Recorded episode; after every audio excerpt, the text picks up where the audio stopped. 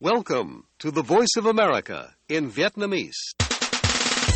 Direct from Washington, the voice of America, VOA.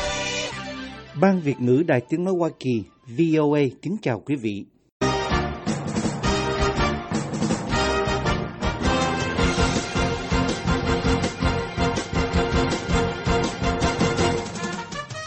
Trong chương trình thời sự quốc tế của đài VOA sáng thứ Tư ngày 14 tháng 2 năm 2024 giờ Việt Nam, mời quý vị theo dõi các tin tức thời sự đáng chú ý bao gồm Thượng viện Mỹ thông qua dự luật viện trợ trị giá 95 tỷ đô la cho Ukraine. Сенат проголосував за продовження підтримки нашої країни, наших воїнів. Рішення Tổng thống заради Ukraine якого Volodymyr Zelensky đã nhanh chóng ca ngợi việc Thượng viện thông qua dự luật. Estonia nói Nga chuẩn bị đối đầu quân sự với phương Tây. We also see that the Russia has chosen a, a path which is a long-term confrontation with the so-called Giám đốc tình báo Estonia Kalporozin nói Nga đã chọn con đường đối đầu lâu dài và Điện Kremlin có thể đang lường trước một cuộc xung đột có thể xảy ra với NATO trong vòng một thập kỷ tới. Và cựu Thủ tướng Thái Lan Thaksin Shinawatra được ân xá sau 6 tháng bị giam giữ. Mời quý vị theo dõi thông tin chi tiết.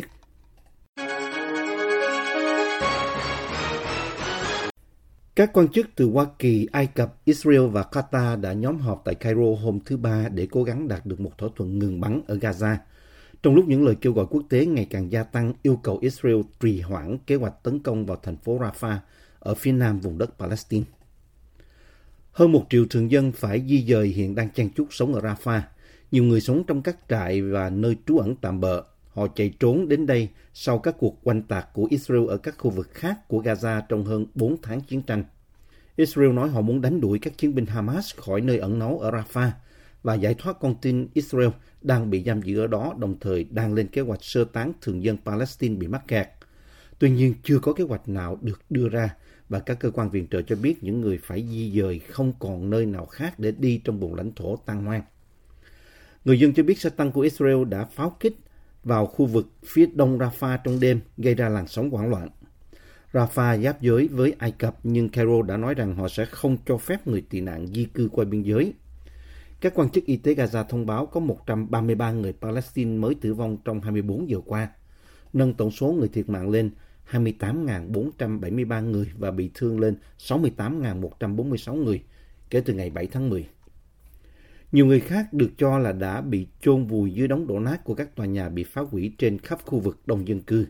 Phần lớn trong số đó đã trở thành đống đổ nát. Nguồn cung cấp thực phẩm, nước uống và các nhu yếu phẩm khác đang cạn kiệt và dịch bệnh đang lây lan. Khoảng một nửa trong số 2,3 triệu dân ở Gaza hiện đang dồn về Rafah. Nhiều người trong số đó đã phải chạy trốn khỏi các khu vực khác đang bị pháo kích. Ở Cairo, những nỗ lực đang được tiến hành nhằm đảm bảo một thỏa thuận ngừng bắn trong một cuộc chiến mà tác động của nó đã được cảm nhận trên khắp Trung Đông. Hãng tin Al Kahira News có liên hệ với nhà nước Ai Cập cho biết các cuộc đàm phán đã bắt đầu vào thứ Ba với sự tham gia của các quan chức Mỹ, Qatar, Ai Cập và Israel. Các bên đang tìm kiếm một công thức có thể được Hamas chấp nhận. Họ nói rằng chỉ có thể ký một thỏa thuận một khi nó dựa trên cam kết của Israel về việc chấm dứt chiến tranh và rút lực lượng ra khỏi Gaza. Một quan chức Palestine nói với Reuters. Quan chức này cho biết Hamas đã nói với những người tham gia rằng họ không tin Israel sẽ không tiếp tục chiến tranh nếu các con tin Israel đang bị Hamas giam giữ được thả ra. Thượng viện Hoa Kỳ do đảng Dân Chủ lãnh đạo hôm thứ Ba thông qua gói viện trợ trị giá 95 tỷ đô la cho Ukraine, Israel và Đài Loan, mặc dù gói viện trợ này phải đối mặt với một con đường không chắc chắn phía trước tại Hạ viện do đảng Cộng hòa kiểm soát. Các nhà lập pháp đã thông qua dự luật này trong cuộc bỏ phiếu với tỷ lệ 70 trên 29, nhiều hơn so với mức 60 phiếu thuận cần thiết và gửi tới Hạ viện. 22 thành viên đảng Cộng hòa đã cùng với hầu hết các thành viên đảng Dân Chủ ủng hộ dự luật. Lãnh đạo đa số Thượng viện Chuck Schumer nói, chắc chắn đã nhiều năm, có lẽ là nhiều thập kỷ kể từ khi Thượng viện thông qua một dự luật có tác động lớn đến không chỉ an ninh quốc gia của chúng ta, an ninh của các đồng minh, mà còn cả an ninh của cả nền dân chủ phương Tây. Giới lãnh đạo Ukraine coi nguồn tài trợ này rất quan trọng khi nước này tiếp tục đẩy lùi các cuộc tấn công của Nga và cố gắng duy trì nền kinh tế đang bị tàn phá của mình được tiếp tục phát triển khi cuộc chiến đã gần bước sang năm thứ ba. Tổng thống Hoa Kỳ Joe Biden đã thúc đẩy gói viện trợ này trong nhiều tháng nhưng vấp phải sự phản đối từ những người theo đường lối cứng rắn của đảng Cộng hòa, đặc biệt là tại Hạ viện. Cuộc bỏ phiếu tại Thượng viện diễn ra trước bình minh sau khi 8 đối thủ theo đường lối cứng rắn của đảng Cộng hòa đã cực lực phản đối viện trợ cho Ukraine suốt hơn 6 tiếng đồng hồ xuyên đêm. Gói viện trợ này cũng bao gồm các quỹ dành cho Israel, viện trợ nhân đạo cho người Palestine ở Gaza và bảo vệ Đài Loan. Các quan chức Ukraine đã cảnh báo về tình trạng thiếu vũ khí vào thời điểm Nga đang dấn tới với các cuộc tấn công mới. Сенат проголосував за продовження підтримки нашої країни, наших воїнів. Tổng thống Ukraine Volodymyr Zelensky đã nhanh chóng ca ngợi việc Thượng viện thông qua dự luật. Ông nói sự hỗ trợ của Mỹ mang hòa bình ở Ukraine đến gần hơn và khôi phục sự ổn định toàn cầu, dẫn đến tăng cường an ninh và thịnh vượng cho tất cả người Mỹ và toàn bộ thế giới tự do. Cả hai viện của Quốc hội Mỹ phải phê chuẩn dự luật trước khi Tổng thống Biden có thể ký thành luật. The Voice of America. Nga đang chuẩn bị cho một cuộc đối đầu quân sự với phương Tây trong vòng một thập kỷ tới và có thể bị ngăn cản bởi việc tăng cường các lực lượng vũ trang. Cơ quan tình báo đối ngoại Estonia cho biết hôm thứ Ba. Ngày càng nhiều quan chức phương Tây cảnh báo về mối đe dọa quân sự từ Nga tới các nước dọc theo sườn phía đông của NATO, đồng thời kêu gọi châu Âu chuẩn bị vũ trang. Người đứng đầu cơ quan tình báo của Estonia cho biết đánh giá này dựa trên kế hoạch của Nga là tăng gấp đôi số lực lượng đồn trú dọc biên giới với các thành viên NATO là Phần Lan và các nước vùng Baltic như Estonia, Litva và Latvia. We also see that the Russia has chosen a, a path which is a long-term confrontation with the so-called the collective West.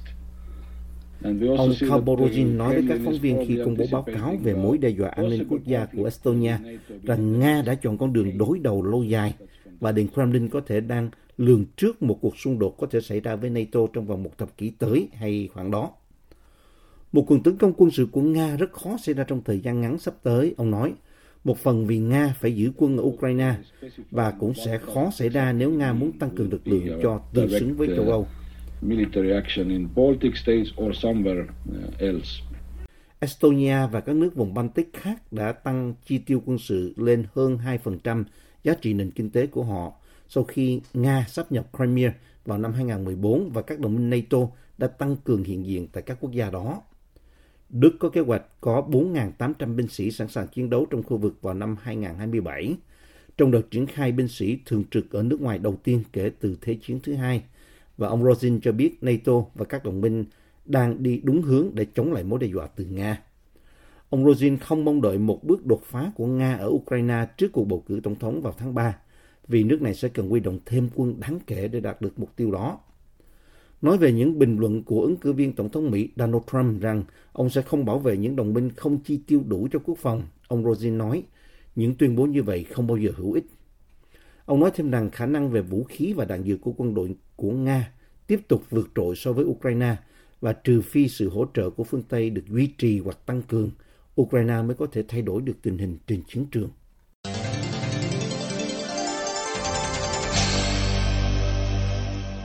Nga hôm thứ Ba cảnh báo phương Tây rằng Moscow sẽ rất cứng rắn nếu Hoa Kỳ và Liên minh châu Âu tịch thu tài sản trị giá hàng trăm tỷ đô la của Nga. Sau khi Tổng thống Vladimir Putin đưa quân vào Ukraine vào năm 2022, Hoa Kỳ và các đồng minh đã cấm giao dịch với Ngân hàng Trung ương và Bộ Tài chính Nga, phong tỏa khoảng 300 tỷ đô la tài sản quốc gia của Nga ở phương Tây. EU hôm thứ Hai đã thông qua luật đặt riêng những khoản lợi nhuận thu được từ tài sản bị đóng băng của Ngân hàng Trung ương Nga. EU cho biết hôm thứ Hai, trong bước đi cụ thể đầu tiên hướng tới mục tiêu của khối là sử dụng số tiền đó để tài trợ cho việc tái thiết Ukraine. Đây là một hành vi trộm cắp, đó là việc chiếm đoạt thứ không thuộc về bạn. Người phát ngôn Bộ Ngoại giao Nga Maria Zakharova nói với đài phát thanh Sputnik TASS đưa tin. Bà Zakharova cho biết phản ứng từ Moscow sẽ cực kỳ cứng rắn vì Nga cảm thấy về cơ bản họ đang đối phó với những tên trộm. Vì đất nước của chúng tôi coi đây là hành vi trộm cắp nên thái độ sẽ theo hướng đối với những kẻ trộm cắp. Bà Zakharova nói, không phải như những kẻ thao túng chính trị, không phải như những nhà công nghệ đùa giỡn quá mức mà là những tên trộm. Nga từng tuyên bố nếu tài sản của họ bị tịch thu thì họ sẽ tịch thu tài sản của Mỹ, châu Âu và các nước khác để đáp trả.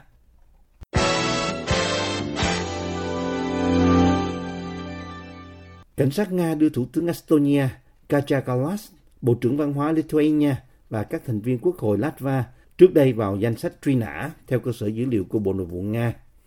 Người phát ngôn Điện Kremlin Dmitry Peskov cho biết bà Kallas bị truy nã vì xúc phạm ký ức lịch sử. Hãng thông tấn nhà nước Nga TASS cho biết các quan chức vùng Baltic bị buộc tội phá hủy tượng đài binh sĩ Liên Xô.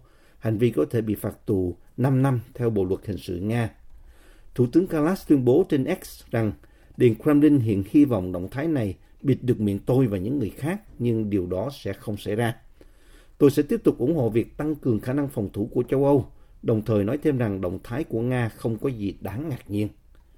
Sau cuộc xâm lược Ukraine của Nga gần hai năm trước, các quốc gia vùng Baltic như Estonia, Latvia và Litva đã phá hủy hầu hết các di tích thời Liên Xô ở nước họ, bao gồm cả những tượng đài tưởng niệm những người lính Xô Viết thiệt mạng trong Thế chiến thứ hai. Đáp lại, người đứng đầu Ủy ban điều tra Nga Alexander Bastrikin đã ra lệnh điều tra hình sự về vụ việc. Người phát ngôn Bộ Ngoại giao Nga Maria Zakharova nói, đây mới chỉ là bước khởi đầu. Bà nói những tội ác chống lại ký ức của những người giải phóng thế giới khỏi chủ nghĩa quốc xã và chủ nghĩa phát xít phải bị truy tố. Các chính trị gia vùng Baltic chỉ có nguy cơ bị bắt khi họ vượt qua biên giới Nga.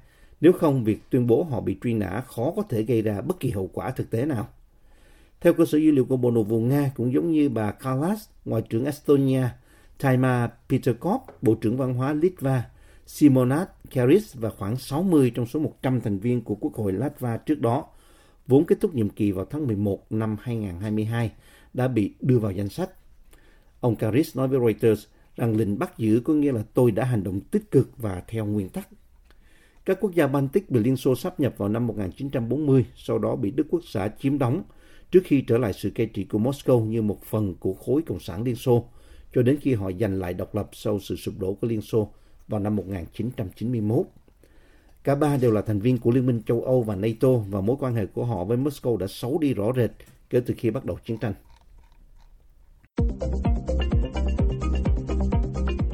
Thời sự quốc tế của Đài Tiếng Nói Hoa Kỳ VOA cập nhật tin tức thời sự quốc tế mới nhất mỗi ngày, các chuyên mục đặc biệt về Việt Nam và thế giới, các bài phỏng vấn, tường trình, bình luận và phóng sự của phóng viên và cộng tác viên đài VOA về các vấn đề liên quan đến Việt Nam và quốc tế. Mời quý thính giả đăng ký podcast Thời sự quốc tế VOA trên các ứng dụng Spotify, Google Podcast, Apple Podcast hay trên bất cứ ứng dụng phổ biến nào để nghe podcast Thời sự quốc tế VOA mới mỗi ngày.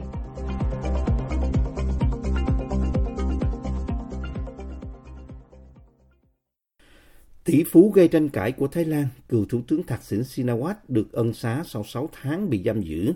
Thủ tướng nước này cho biết hôm thứ Ba, đồng thời nhấn mạnh sự phục vụ của ông đối với đất nước. Ông Thạc Sỉn có nhiều ảnh hưởng, là một nhân vật nặng ký về chính trị và được cho là thủ tướng nổi tiếng nhất Thái Lan. Đã có một cuộc hồi hương đầy ấn tượng sau khi sống lưu vong ở nước ngoài 15 năm để tránh phải ngồi tù vì xung đột lợi ích.